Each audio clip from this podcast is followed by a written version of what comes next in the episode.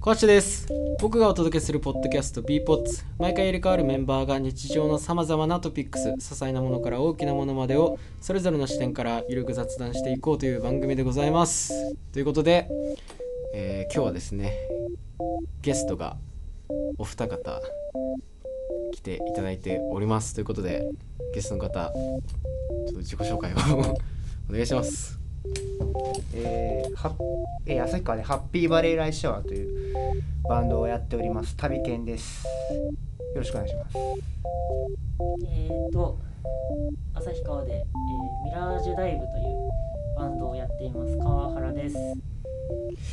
ということで。はい。今日今日はありがとうございます。いやいやいやいや呼んでくれてありがとうこちらこそありがとうございます。なんかまあねうんこうちゃんとゲストを呼ぶっていうのが実は初めてなんですよ、あそうなんだ。なんかリモートで友達をちょっとゲストで呼ぶみたいなことあったんですけあな仲間内で。どまあそうですね。ただこうちゃんとこう対面で ゲゲストを呼ぶのがちょっと今回初めてなんで。えいつもこれ小橋くんのラジオじゃん。まあす僕とあそうとあの仲いい友達3人と。で、まあ、4人でいつも回あしてーそれ以外のてでまああのでゲストは？そうですね。友達リモートで。は呼んでってことあったんですけど。あなるほど。ちょっと今回こういう形でのはい。ゲストが 初めてなんで、ありがとうございます。多分全員全員緊張してるみたいな感じになる変な感じになっちゃった。よありがとうございます。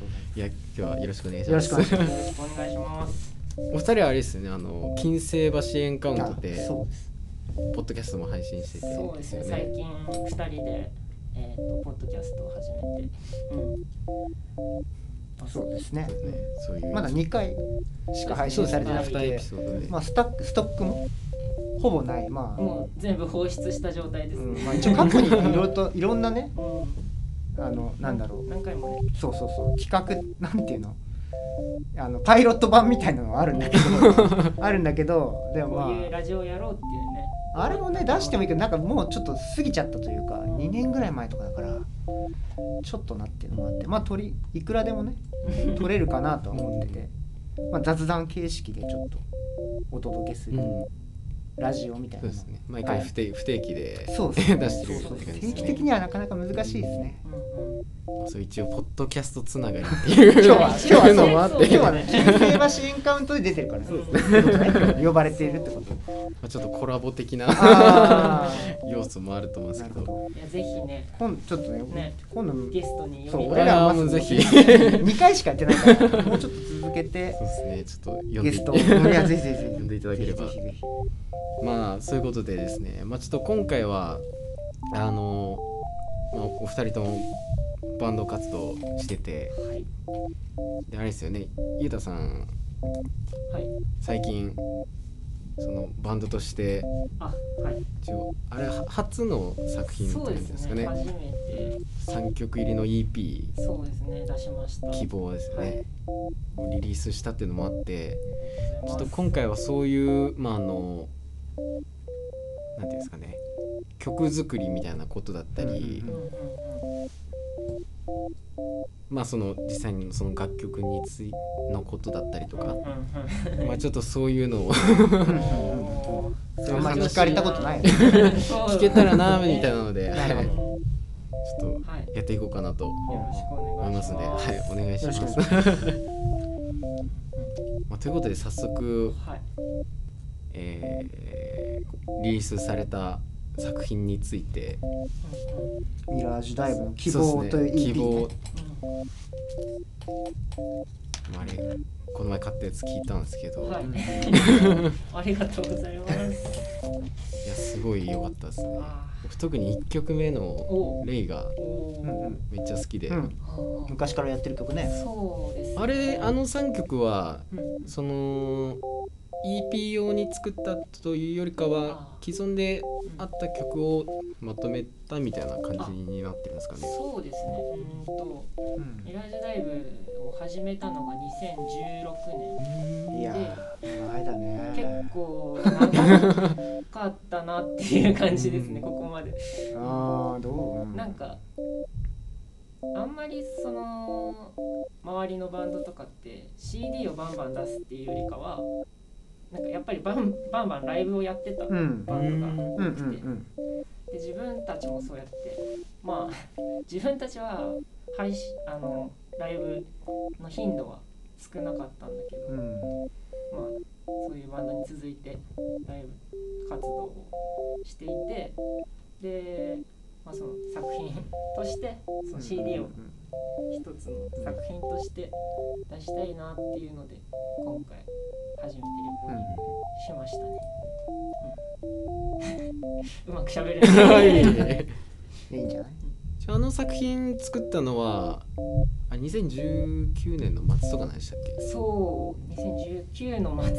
9の末？からレコーディングえ始めたんです9の末？今年何年？うん 21? 2021なんですけど2020年がまあまあコロナだからってこと？まあそうですね、あライーやっぱりライブで出したかったんですよね、うん。なんかそれに結構こだわっていて、そう。うんまあ、ライブができなかったっていうのもあるしまあいろいろメンバー内で いろいろバタバタしてたりとかもあって、そうだよね。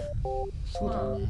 結構前からさうん、うんだったよね。あうんのちょっと話があれなんですけどあの、うん。えっとソロバンズっはい。はいていう俺らの先輩の最高なバンドがいるんですけど、うん。ソロバンズと同時期に撮ってるもんねもうソロバンズはまず世に出てないんだけど うん。ソロバンズのあとミラージュダイブだとか言ってたもん、うんまあウォッチマンまあ多分出てくると思うけどウォッチマンが撮るってなってそうだ結構長かったねじゃあね。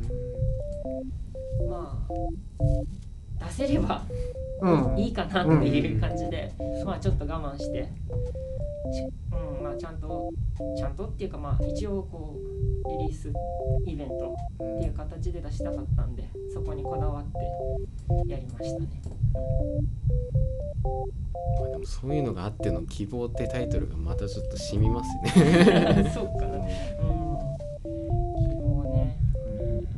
すごくなんかやっぱり暗い気持ちになったりしてなんかそういう曲ばっかり書いてたこともあったんだけどなんかそれも違うなみたいな。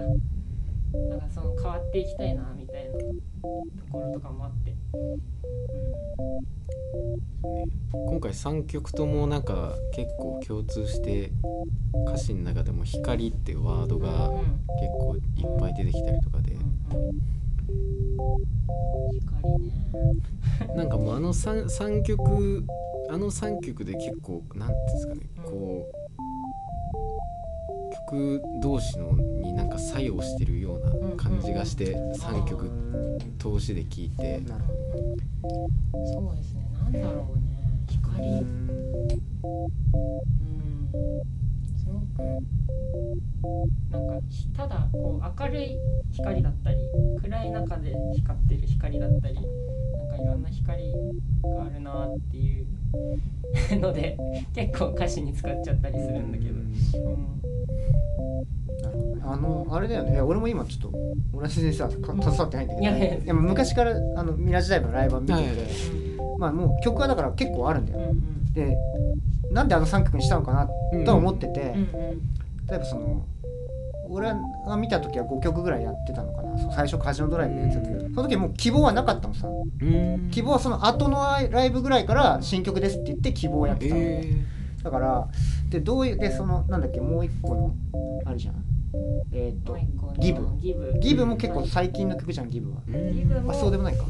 まあ最うん。比較的新しい新しいはいやつじゃん、だからどうやって選んだのかなと思ったんだけどなんか今思うと割とこうあ明るいってあれだけどわりかしこうポップで、まあ、希望はポップかあれだけどちょっと前向きじゃないけどうんこう開けた感じの選曲だなんだなって今聞いて分かった、う んだからそうね。そうそうそうそうだったのかっていう。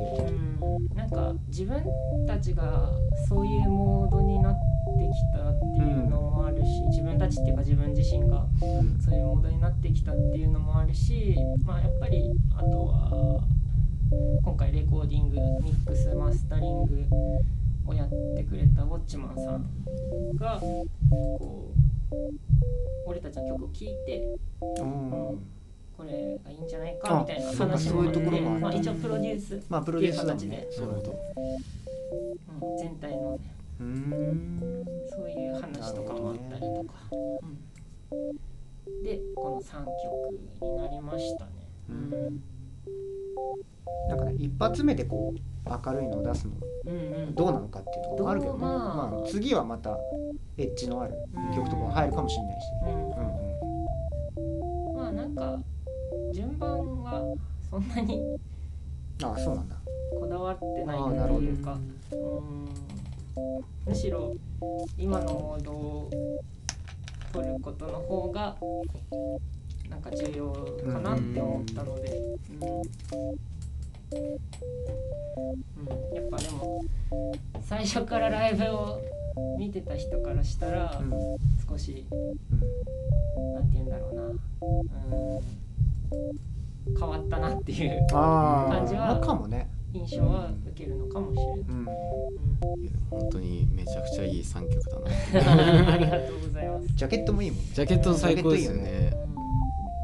ジャケットは、うん、昔、えっと、旅健さんと、えっとね、バンドをやって、ああはい。俺俺がバンドやってたんですけど、うん。リビとサイダーの雨っていうバンドやってて、2年ぐらいでそ前こで、うんと3年前かな。3年前の夏か。うん、でそこでベースを弾いてたつや子っていう子にデザインをお願いして、まあ、写真は結構 自分たちで撮ったものとかをたくさん出して中町さんの写真だったり、あギターの中町さんの写真だったり、うん自分で撮った写真とかをたくさん出して、うん。いろいろレイアウトしてもらったりとかして作りましたね。カーマインの花ちゃん。あそうカーマインってねバンドやってたまあうん。花ちゃんの写真もあるんだ。も使ってますね。ああなるほど。うんとそうですね。まあアーティスト写真というかうん。をお願いして、うん、それをジャケットの中にも裏側とかにも使ってますね。うん。あと曲作りとかに関して言うとどういうまあなんかまあ曲によっても作り方とかっていろいろ変わるとは思うんですけどななんていうんですかね。どういう感じでちょっとすごいアホみたいな質問になっちゃいやいやいやそれね。俺も答えていいの？ういやもうぜひもう二人もうどちらも作曲されると思うんですけど。体験さんは？作曲はどんな感じですか？どんな感じだって言われて いやーどんな作曲まあどっからどこまで。作曲の方法ってことまあ方法だったり。まあバンドって違ったりもするもんねね。ルールがね。俺はもともと卓録を卓録というかその音楽が好きでバンドみたいな音楽をやりたかったんだけど、友達がなんかそのいないというか軽音部に入り損ねてそのままずっとこう来てあんまりその 友達いないからまあ卓録結果卓録ってことになってるんだけど、まあ普通の曲はさそのは、まあ、アコギとかで作る。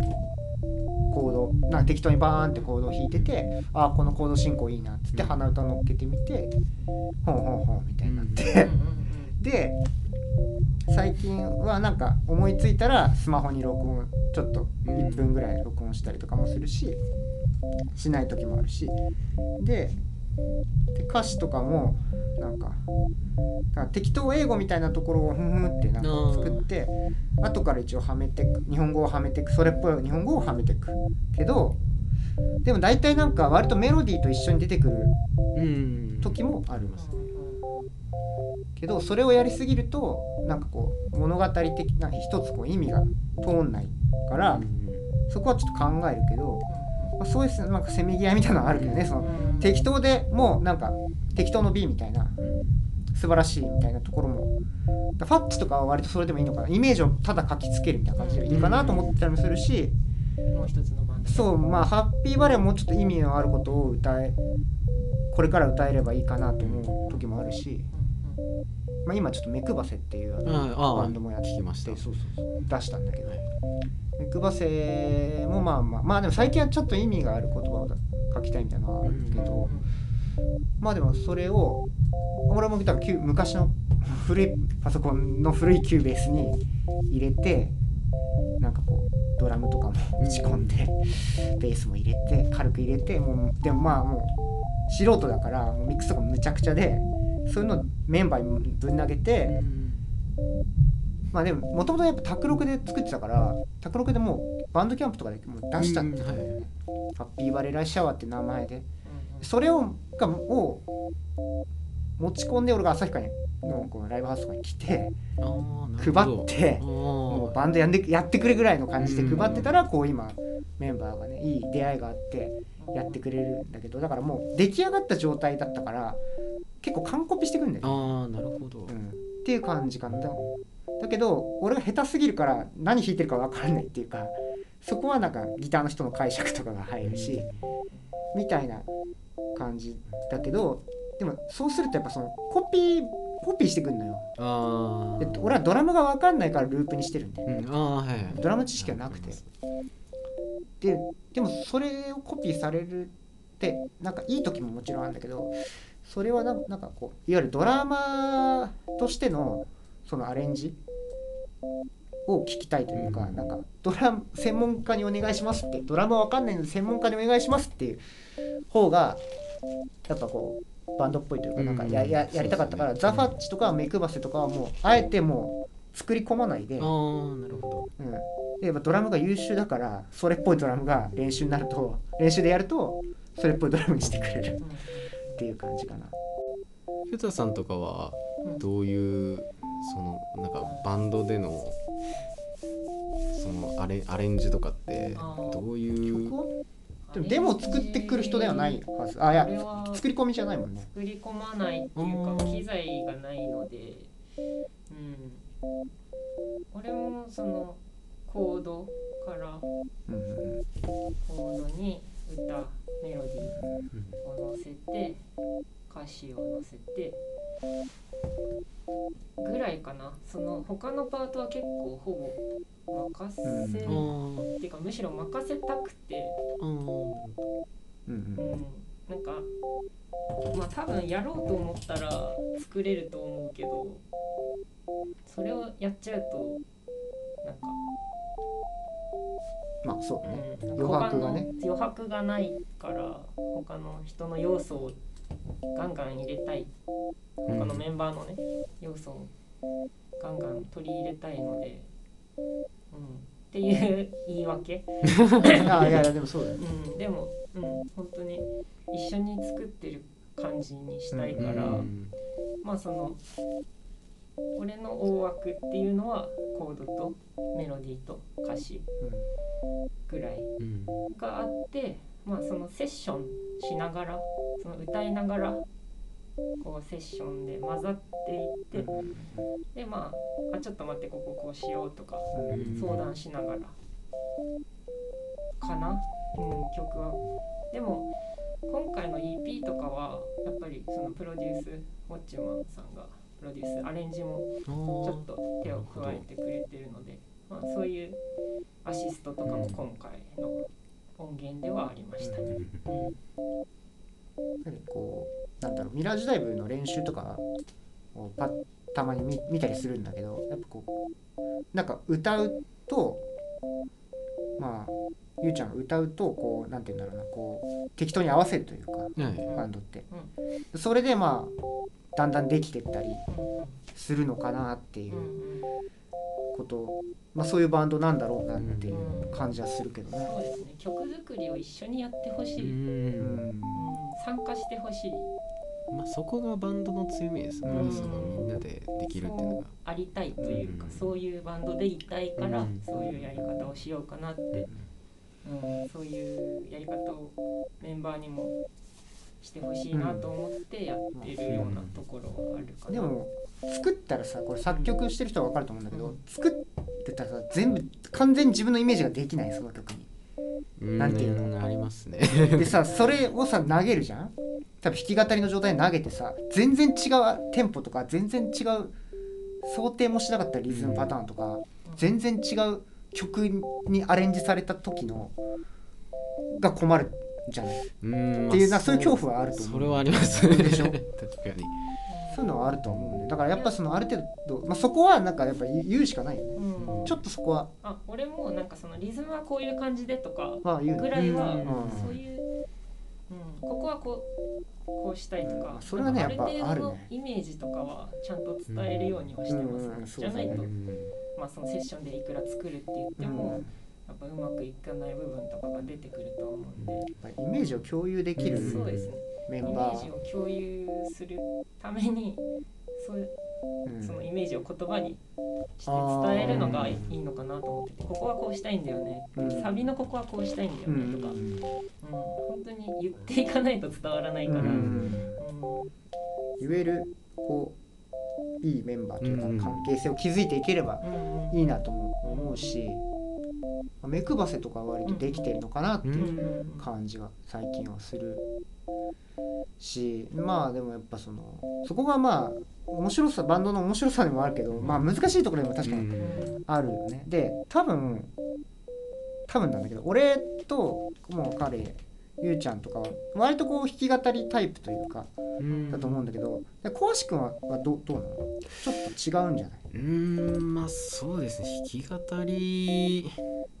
っていうよりも、まあ、トラックみたいな、うんそうですねどっちかというとなんか最初に初めて曲作った時とかもあのなんか携帯のガレージバンドとかで、う なんか適当にドラム打ち込みとか入れてみてみたいな感じのやり方をしてたんで、うん。うんうんそうですね。だから割とそういうトラックを入れてみたいなうのが、トラックっぽいヒップホップのトラックっぽい考え方。そうですねなのかなと、いやもうあとなんか曲構成とかも多分結構凝った曲を作りそうだなっていう、まあ、偏見なんだけど、そういうことになると結構またメンバーとのすり合わせが難しいのかなと思った、そうですね、それもまあある程度伝えてうん。ここはこういう展開でとかって伝えていくといいのかなとは思うけどね、でもいろんな作り方がやっぱりバンドってああってあのお知り合いのバンドとかの、まあ、モスキートで練習してるのをたまたまこう見学させてもらっ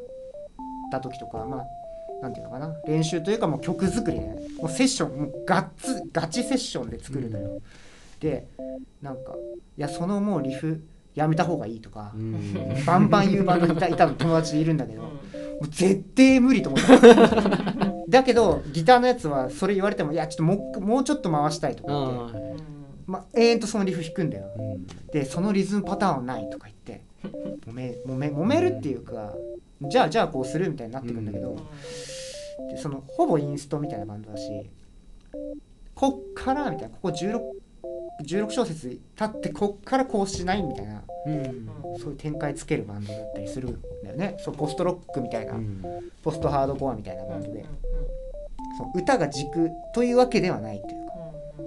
なんなら後からまあボーカルボーカリストはいたバいたバンドなんだけど、まあ、脱退しちゃったんだけどボーカリストがその後に乗っけんだよね。いわゆるトラックを作って他のバンドメンバーがああでもないこうでもないって喧嘩しながら 作った曲の後にボーカリストがメロディーを乗っけるみたいなんだよもうマジかみたいな。俺からするとま まあマジかっていうかいや別にトラックにボーカルを乗っけることはできるんだけどただそのもうセッションがえげつなかったからうん。俺はこのバンドに入れないって言ったあの時はそうね本当。いいバンドまあうんあれだ。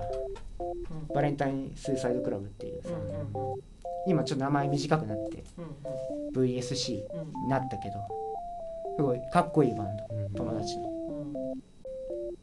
まあ、あとやっぱ曲作ってたらまあ誰でも一回はあると思うんですけどこう曲作っててめちゃめちゃフックのあるいいメロディーだし最高じゃんとか思って 作り終えたらこれ味感だなみたいな。あるある。あある。そのなんかやっぱそういう好きな曲とかに影響されすぎちゃうなっていうのは結構曲作ってて思うというか、んん。ありますね。うん、ただそこどどこまでああ わかりますよ。許せるんだろうみたいな。どこまでいいやっていいんだろう。うんそうですね。だから自分の場合その結構曲作るとかなってもなんかこう取っかかりというかきっかけみたいなのがないとさあ作ろうと思って作れないタイプで例えばなんか曲聴いててうんうんこの曲のドラムすごいいいなとか、うん。ベースラインすごくいいなみたいなそういうのからちょっとこれ真似してこういう感じでやってみようみたいなうん。風に作ることが多くて、うん。だそうやってるともうどん。どんどんどんどんそんなコピーになっちゃう。コピーになっちゃうんあですね。なんかなるほど。その譜面を起こしただけみたいな 曲になっちゃうみたいなのが多くて。うんうんうんうんうんなんかこう真似してももう同じにならないのよ。下手すぎて、うん。俺コピー能力が再現能力が低すぎて結果全然違うものになったりうん。するからそこでオリジナルだと言い張っている。うん。でいや言い張るっていうのは結構大事で、あのたなんだろうな。まあ音楽さこれまあ俺の知り合いの人も近いことを言ってたんだけど何やってもあこれあのバンドのうん。自分の好きなバンドのあの曲だってなっちゃって全部ボツにしちゃうみたいな、でもまあそれはそれでそうだし例えばこれ言い方悪いけど高校生のオリジナルバンドとか見てたらああこれあれねとかうん。分かるじゃん。うん。だけどなんかこうやっぱやっていくとこの年とかになって音楽も十数年って聞いてるとなんかもうどこでもやっぱ一つそう完成するというか偉そうな話だけど、っうん。ていうのはあっていやででもやっぱ自分の中でやっぱ基準はあってここれそれこそささっきみたいにこれ完全に味感だなダメだボツだっていう時はうんたくさんあるけど、うんこれはちょっと味感だけどこれはまだオマージュだったり、うん影響と言い張れるなというか自分の中でこれは OK だなっていうのが、まあ、ラインが多分いろんなミュージシャン全てのミュージシャンに多分あって、そこがさみ違うから例えばあれパクリだみたいな話になるじゃない。けど例えばその音楽を聴いてる人だったら分かると思うんだけど、まあ、ヒップホップとかもサンプリング、うん。まあ、あれはちょっとサンプリングってその許可も取らなきゃ今今許可取らなきゃいけないけどもともとはさその人のリフパクる人のリズムパターンパクるっていう世界だし、まあ俺らの好きなジャンルだとやっぱフリッパーズギターとかがもうひどいのよ。だけどやっぱそのだからその許せるかというかたフリッパーズギターを聴いてても例えば元ネタが絶対どっかにあって、まあ、もちろんそれが5個10個組み合わさってたりするんだけど、ちょっとあまりにももろのやつとかもあるんだよね。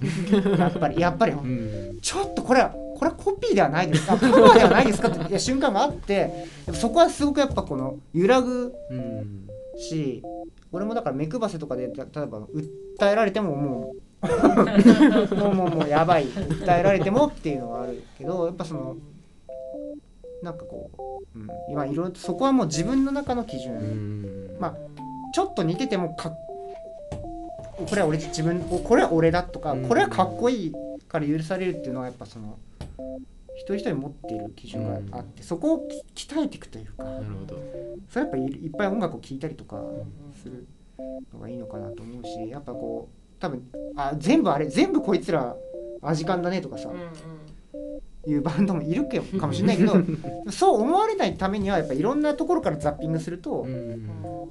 ゆるそのパクるのが悪いんじゃなくてパクるりの仕方というものがオリジナルになる、組み合わせ方とか一つの視点を持ってこうなんて組み合わさうんってるとかなるほどそうそのそれがだからオリジこのようにオリジナルというものは多分ないんだけど多分その視点とかそのパクり方？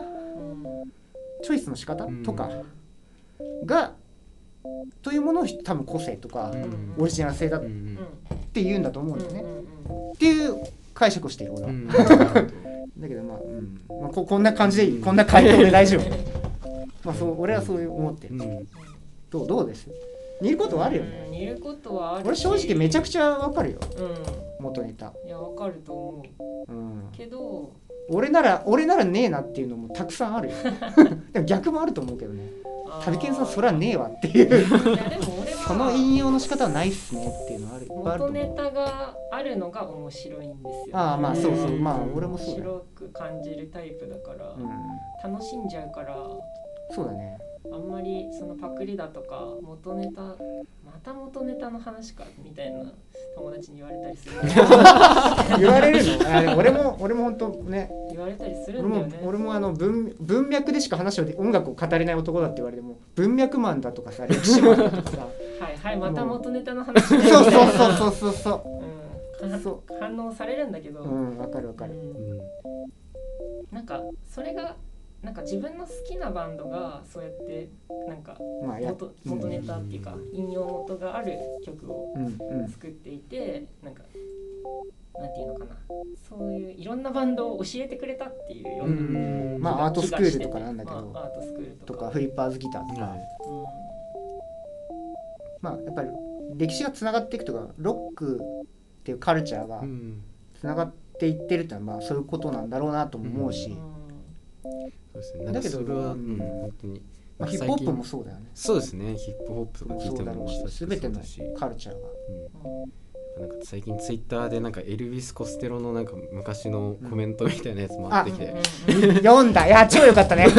よかった。ロックってのはそういうもんだみたいな。あれのなんだっけあのオリオリビア？ああ俺そうです俺ね最近の音楽わかんないんだけどあの人ちょっといいなとそうです思って、ねあれもなんかパクリだみたいなエルビス・コステロのパクリだみたいな言われてるのに対してエルビス・コステロがいやそれでいいんだっていううん。ロックってのはそういうもんだみいたいな。やさすがポステル先生ですね。いやマジでかさっけえみたいな。いやほんとさ。さらにそのツイートにこの曲はこのパクリこのエルビス・コステロのこの曲のパクリだって言われてるけど、うん。この曲もこのあの曲とあの曲を参考にしてるんだよっていうのがこのそのツイートにくっついて。る最最高最高最高。めちゃくちゃいいっす。ねジャック・ベリーだっけ？なあなんかそのあ好きそう2曲とかを3曲参考にしてるんだよっていうのをくっつけててなんかすごい感動して。いや俺もそうなんだよって言ってて。たまに言うよね。なんかノエル・ギャラガーとかもガンガンパクってるけどパクリ元が OK 出してるやつか、ん。トラビスって言えトラビスのなんだっけ有名な曲めっちゃワンダーウォールだけあど。ああありますね。うん、あのノエル・ギャラガーは全然さグレイトみたいなこと言ってて、最高じゃんみたいな。であのでもあのグリーンデーのうん。似てる曲あるんだよ「じゃーん。じゃーん」ってバラードあれは多分ファックみたいなこと言ってると思う。い やわかんないけどね。多分多分。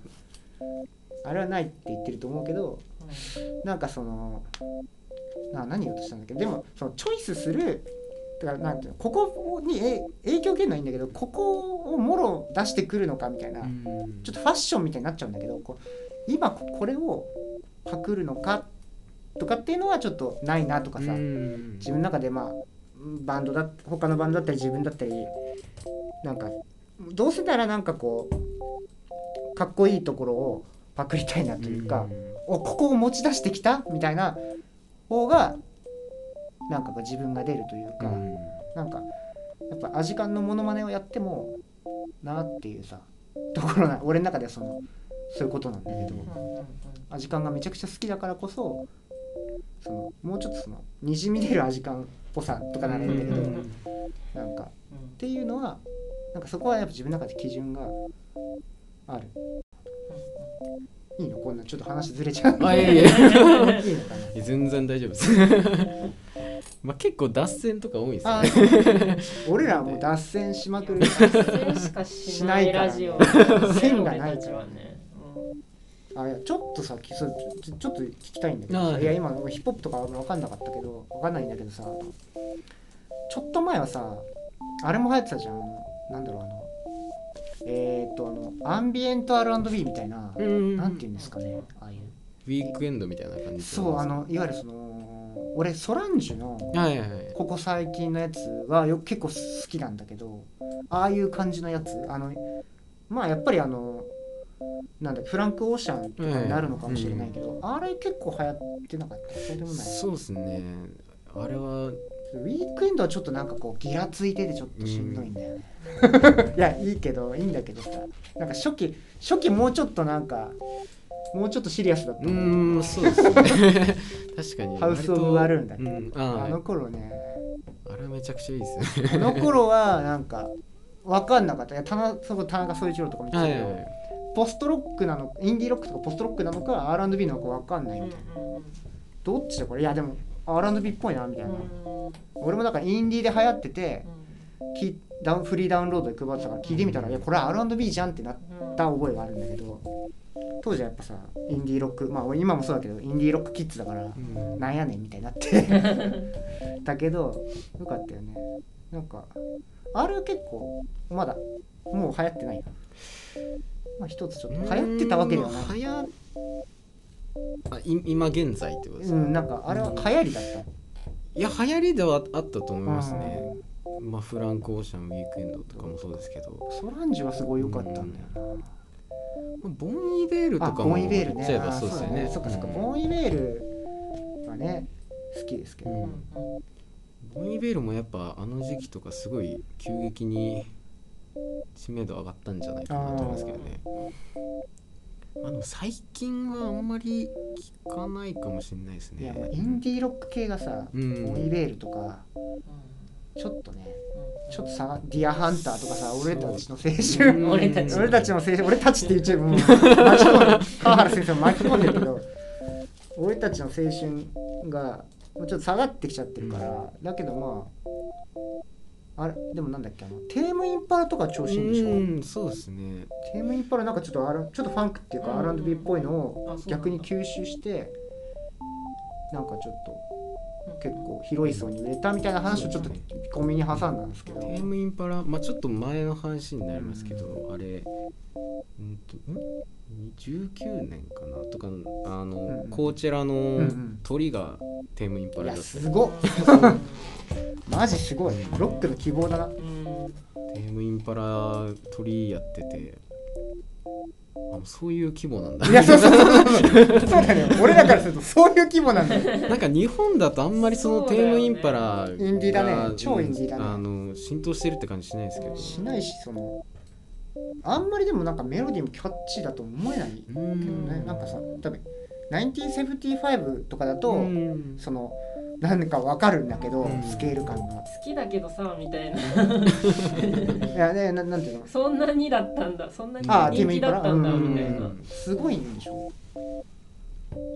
だから感覚はそうでしょ、あったかも。うんなんか分かんなかったよね。なんかちょっとそのちょっとディープな再形ぐらいに思ってたから、それを多分それを成功したのは多分そのファンクっぽい曲曲調っていうか、ん。R&B っぽさみたいなのも取り入れてたからなんじゃないかみたいなのをとある人がうん。うん言ってて、まあまあでもあれだよね。そのボン・イベールもまあうん結構そっちっぽいアルバム、うん。サードアルバムとかそんなんだったよね。そうですなんかセカンドすごい好きだったから。セカンド超超やばかったからさ。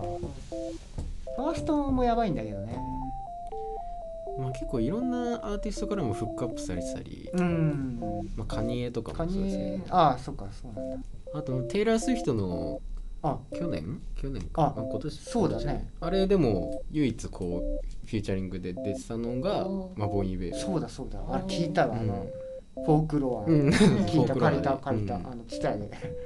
なんかもっといいかと思ってた でもなんかそしたらその次にまたすぐ出したじゃん、うん。あっちの方がえ。多分好きそう好きです。あなた好きそうだよって言われた。フォロワーさんから、うん。なんかあのメロディーがメジャーっぽいけど音がインディーみたいなのってすごく好きなのよ。はいはいでそれじゃんと思ってフォークロアだけどなんかもうなんかちょっとまだそのちょっとしか聞いてないんだけどなんか思ったほどじゃなかったっていうか。で1975とかさちょっとそうファーストとかそんな感じだったからうん。俺の中ではそのなんかエモじゃんみたいなエメロメロがその。うん。でも音はなんかこの人たち80年代もあればうんちょっとシューゲイザーうん。アンビエントみたいな要素もあるしっていう面白さがうんうん1975にあって最近だからすあれだよねあの最近みんななんかそんな感じなのかなって勝手に思ってんだけど、うん。あのさっき話題に出たなんだっけあのなんだっけさっきのあのロドリゴなんだっけ？おオリビア？ロドリゴもうちょっとそんな感じして、なんかさほんと昔のパラモアみたいな PV で。メロメでメロディーメロディーも昔のパラモアみたいなんだけどなでもやっぱ音質が違う なんかやっぱ00年代リバイバルってのは本当にあるうん。本当に来てしまったと思いますね。勝手に思っててあの1975の妹分みたいだったさペールウェーブス。がさうん。なんかのアルバムがさもう本当あのアブリル・ラビンみたいな音質でさうん。嘘嘘でしょって本当になんかアブリル・ラビーンっていうよりあの俺結構好きだったんだけどあのなんだっけ？ミシェル・ブランチみたいな。うん。俺まあミシェル・ブランチ好きなんだけど、ミシェル・ブランチみたいな音質で。嘘。嘘じゃん。なんかもうさほんと一周しちゃったっていうそんなバンドだっけ？みたいな。そう俺らがき本当に楽器高10代とかだった頃にメジャーガンガンメジャーだった人たちのリバイバルっていうかまあが起こってんのかなっていう。のがブリング・ミー・ホライズンとかも、まあ、あれはリンキンパークでしょって言われたら、うん。いやまあそうだよねってうん。思うんったし、うんいやこれだから多分やばいぞってあれじゃないですか、俺たちの年代の人たちが多分やってるっていうかさ。いやでも下じゃない？あ下なのかな？もう下だよ。だ余熱とかも下やね俺。らいや俺は同じ。あ同じぐらい。あうわーだってもう下よ。だって言ってもあちょっと離れてるか。4つ4つぐらい離れてるか四つ4つ離れてるとだいぶ違うこから。ここです。でに。俺は4つしかっていう。ここですでに意識の差が。ある4つ離れてたらだいぶだもんね。まあ結構変わると思いますけどまあね。いやでもまあでももうなんかもう0年代の曲とかももうクラシックなのかなみたいな。ああいやそうだと思う。のは本当にそう思いますよ、うん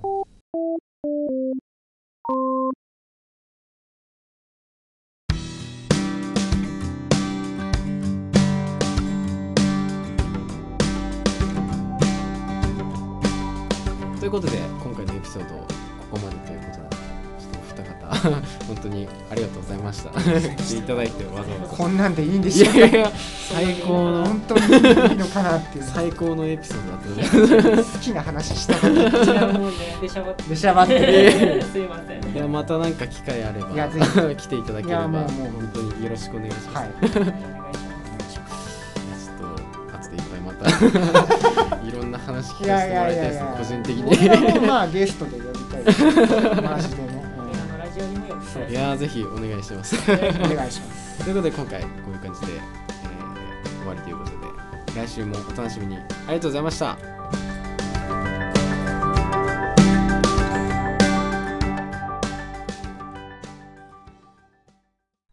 今回のエピソードもいかがでしたでしょうか？いや今回収録が本当に楽しくてあの収録会でもねすごい面白い話いっぱいできたんでまあなんかねまた機会があれば来ていただきたいですね。次回 B1 レディオお楽しみに。